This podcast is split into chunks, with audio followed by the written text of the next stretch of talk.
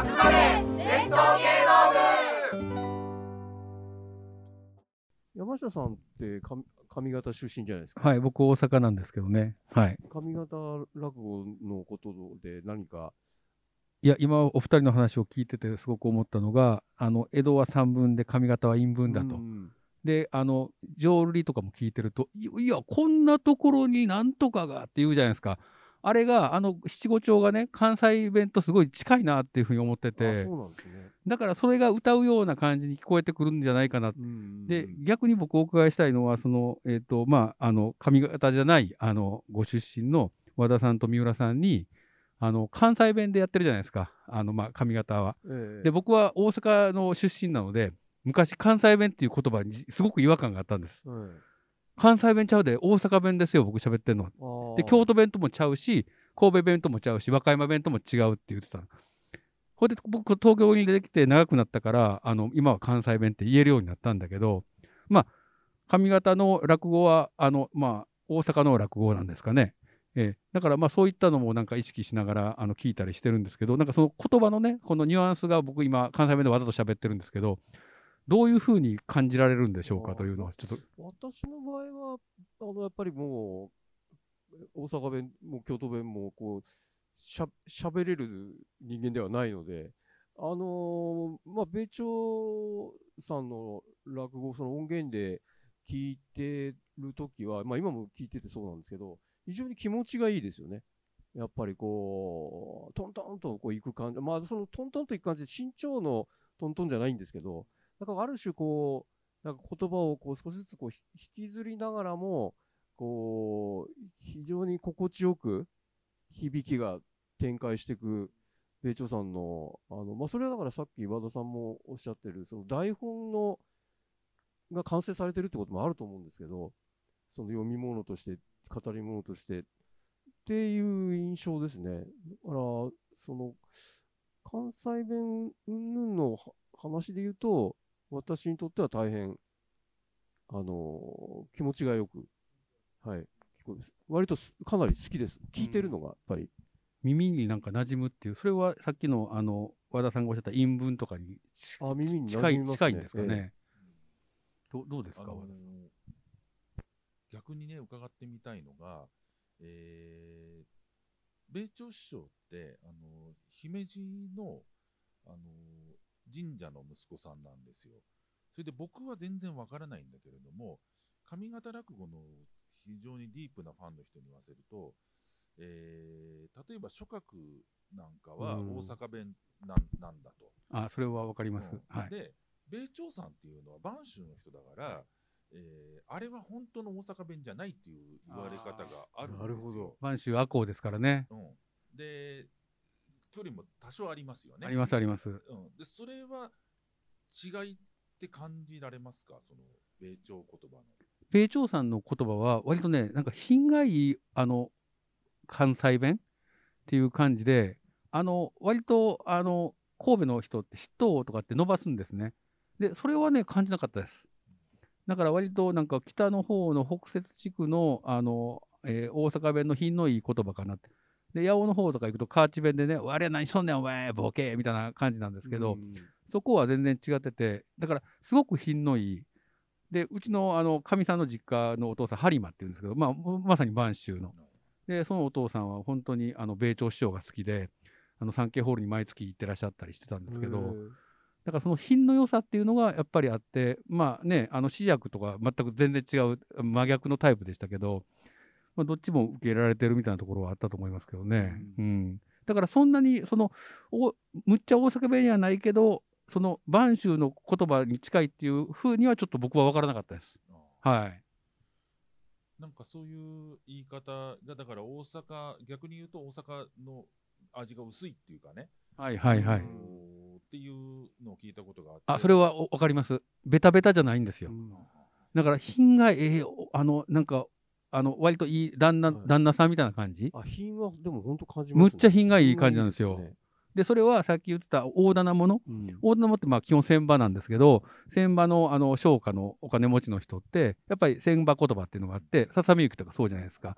だからああいうのを喋らはるので、うんやっぱりそれみたいなところをうまいこと吸収して自分のものにしはったんちゃうかなっていうふうに思うんですけどね。まあでもそうなると余計にこうに日本全国っていうかそのいろんな人が聞いてもすごくこうさっきや私が言ったようなこう気持ちがいいというかそうなんですよ。だから逆にその作品化をにしていった入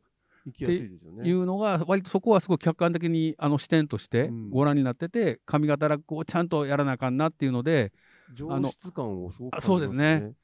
だからそれはすごくあの思いました。うん。なんかだから定本あのまあ大体落語とか、まあ、歌舞伎もそう口立てじゃないですか。口立てで教えて、まあ、塚公平さんもそうやったんですけど、で口立てがそれが、えー、と口立てのものが言語化されてテキストになって定本になって台本化されてその台本だと誰が読んでも、えー、とハテナの茶碗がおもろいという。うんいうことになっていくっていうのがねああすごいおもろいなと思ってそれはある意味の革命者でもあるし、まあ逆に江戸だと園長さんがそうだったのかもしれないんだけどあのそういったものを感じました、うん今日伺ってて。創造者でもあるってことですね。そうですねアーティストですよね。ねあのー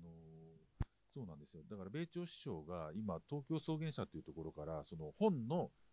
えー、速記集というか、はいはいそのああるんですけど、出てるんですけど、えっとだから読むね、活字で読む落語出てるんだけど、これがもう本当にいい出来で、あ、そうですか。はい、でこの草原社はだから存命中に1回出てるんだけど、ええそれをと晩年にもう一回、まあ、内容一緒なんだけど、えっとこう想定とかを作り直してまた出したんですよ。うん。で、えーこれが出た時に亡くなった香川敏夫さんという大阪のね、えー喜劇の作家の方が上方落語が初めて活字になったっつってか書いてらっしゃるの。でこれ厳密に言うと戦前も別に速記本ってあるし、ええあの上方話っていう本があってそこに速記が載ってたりするんだけどただ香川さんが言わんとしたことは僕はすごくよく分かって、うん。その時に、あのーえっと、初めてだから、テキストになったってことなんだよね。テキストっていうのは、だから、えっと、みんなが使える、うん単なるこう聞き書きではなくてってことですね。そうそうだから喋ったのを単にレコードしたものではなくって、うんみんなが参照できる、まあ、定本ですよね。文字通りの定本であり、教科書になったっていう意味で、だと思うの。はい。それが戦前の速記の昔の、えー誰かが喋りましたっていうのの記録とは、やっぱちょっと違う部分で、うんだからやっぱり汎用性がめちゃくちゃ高いんですよ。うん、それから米朝さんっていうのはやっぱりそのえーっとあの方は大正の14年生まれだったかなだったと思うんですけれども、あのあの世代にしては非常に珍しいのが、えー今の大東文化大学に来てたの東京の。え東京の。米朝さん、大東文化大学？うん、当時違う名前なんですよ、ええええ。大学じゃなくて大東文化学院みたいななんか名前なんはいだけど、はい。そこに来ていて戦時中、えーそこで過ごしええ。で正岡いるるの家に遊びに行ったりとかはい。してた人なんですよ。だから、えーあの世代の人で二十歳前後の頃に東京で過ごしてる。東京のカルチャーの中でそういう人とも付き合い、えー例えば本も読み、はいあるいは東京のその公爵の寄席が当時あったんだけれども深川の方にはい。そういうとこに行ったりして。それを吸収して向こうに戻った、うーんえー兵庫県に戻ったっていう東京のがも知ってるんですね、すごくね。面白いやっぱり異異文化を知るっていうのは面白いですね。そうだからそこが諸角や春山と全然違うところで、はいを見るときにいっぺんだから外国に行った人が、えーふるさとを見てるわけいやまさにまさに二飛稲造の武士道とかね。あのまさにそうですよね。鈴木大拙の本とか。英語で書かれたやっぱりそういったものを日本文化を紹介するためにうん。彼らは海外に行ったから英語で書いて紹介した。そうですそうです禅をそれを広めたしそこで。そうです。はまあ、成立したっていうそうすると今の仮説だと米朝首相はやっぱり東京の江戸の文化を見てあこんなとこなんやなっていうのが、まあ、大正の人やったら少し残ってるじゃないですか昭和初期の。いや、残ってますね。ええそしたらあこういうことかということでそれをうまいことあのきて綺麗な関西弁にしてなんか作り上げていったんじゃないかなと。だから今の比喩で言うと、だから米朝さんっていう人は海外渡航したはい。人に近いんですよ。うん海外渡航した関西人。そう。と江戸という海外ね。で外国から見たらこういうふうに見えてるんだっていうのも多分その数年4年間ぐらいでうん分かっただろうし、えーということですよね。まあ、もしかしたら本当に外国ぐらいな感じだったのかもしれないしれないいやいやね文化的な、あの頃はね、そうですよね、本当に。でちなみに言うと、米朝さんって戦時中だから、あの大東文化大学、当時の学院かな、はほあの卒業してないの。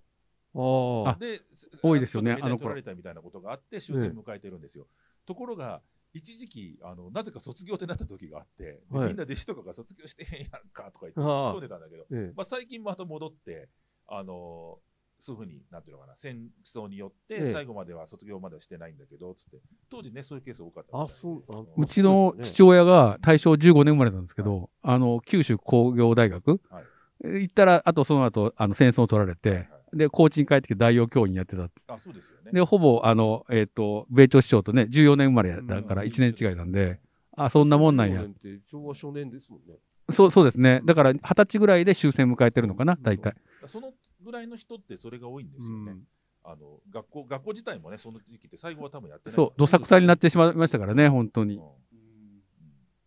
あともう一個ね、ちょっとお伺いしたいのが、あの、大棚ものは西が多いと。えっ、と、まあ、大阪ってあんまり武家屋敷なかったじゃないですか。はいはいはいお武家さんが出てくる話っていうのはあるんですか？あそれは逆にやっぱり東京が多いです。うんやっぱそうなんですね。東あ京が侍ものは東京が多くて、で基本的にその例えば、えーまあうーんあれですね蔵前かごなんていうのがそうなんだけれども、えーとまあ、蔵前かごは浪人者なんだけれどもその、えー御用金をね、えー要するに幕府に味方、えーだからあ。はいはい。旧幕派の人たちがあのお金を得るためにこう籠で吉原行く人たちを刀で脅して、うんうんうん。えーまあ、お金巻き上げちゃうって話なんだけれども、そういうのが出てきたりとか、あるいはそのボーダラなんていう話は、侍と。たまたまその職人っていうか、普通のうん庶民が、いしい座敷のなんか隣り合ったあれうんになっちゃうんですよ。それで喧嘩して、うん。なんか侍は怖くて、なんか電話が食えるかとか言って、なんか単価切って喧嘩しちゃうみたいな話があったりとか、それはやっぱり江戸が多いですそうですね。やっぱりだから、風土なんです茶ね。碗の話にしても、こっちだとやっぱ井戸の茶碗って、あれ武士もんですもんね。そうですよね。いい話ですよね、あれ。あれはだから講談のから取ったあー茶そうかそうかですけどね、井戸の茶碗は。でもまあまあそういうことですよね。うんああいうシチュエーションがあったということで、で、えーっと、侍ものは、西も、だからそこら辺も世界観なんだよな。うんだから、うんえーっと、西のね、でも浄瑠璃とか見たら侍って出てくるわけなんですよ。だから侍がゼロではなかったはずなんだうんけど、それをモチーフとして使ってないってことなんですよ落語では使わなかったと。使ってない。だから非常に少ないです。なるほどね。東の方が多い。それで東は、例えば今言ったように、そのボーダラって話もそうだし、巌流島って話があるんですけど、巌流島、はい。あれもその隅田川の渡し船のところに、うんいろんな人が乗り合っている、うん一つの船にもう30人とか乗ってるんだけど、と侍がなんか威張ったことそをするわけですよ。。うん。ねそれでその、あのーちょっと,、えーと、くず屋さんがいたりして、それを、あの要するにそっち視点だわけそうですね。なんか落とすんですよね。そう、眼首を落としちゃうガンわけ。首落とす。で、えーまあそれトラブルになるんだけど、うんどっちかというとその侍をおあんな狭いところで威張りやがってあいつ揶揄してるっていう。視点で描いてる。庶民視点の。庶民視点で描いてるなるほど。うんだからあーそういう意味では侍がまあだから侍と落語を聞く客層がず,、まあ、ずれてたんでしょうね。ああ、そうでしょうね、きっとね。ああ、なるほど。なるほどね。うんお侍さんは落語なんか行ってっていう感じだったんですかね、昔やったら。でしょうねんだからあそういう侍をおからかったような話がなるほど。ということだとう思います。んはい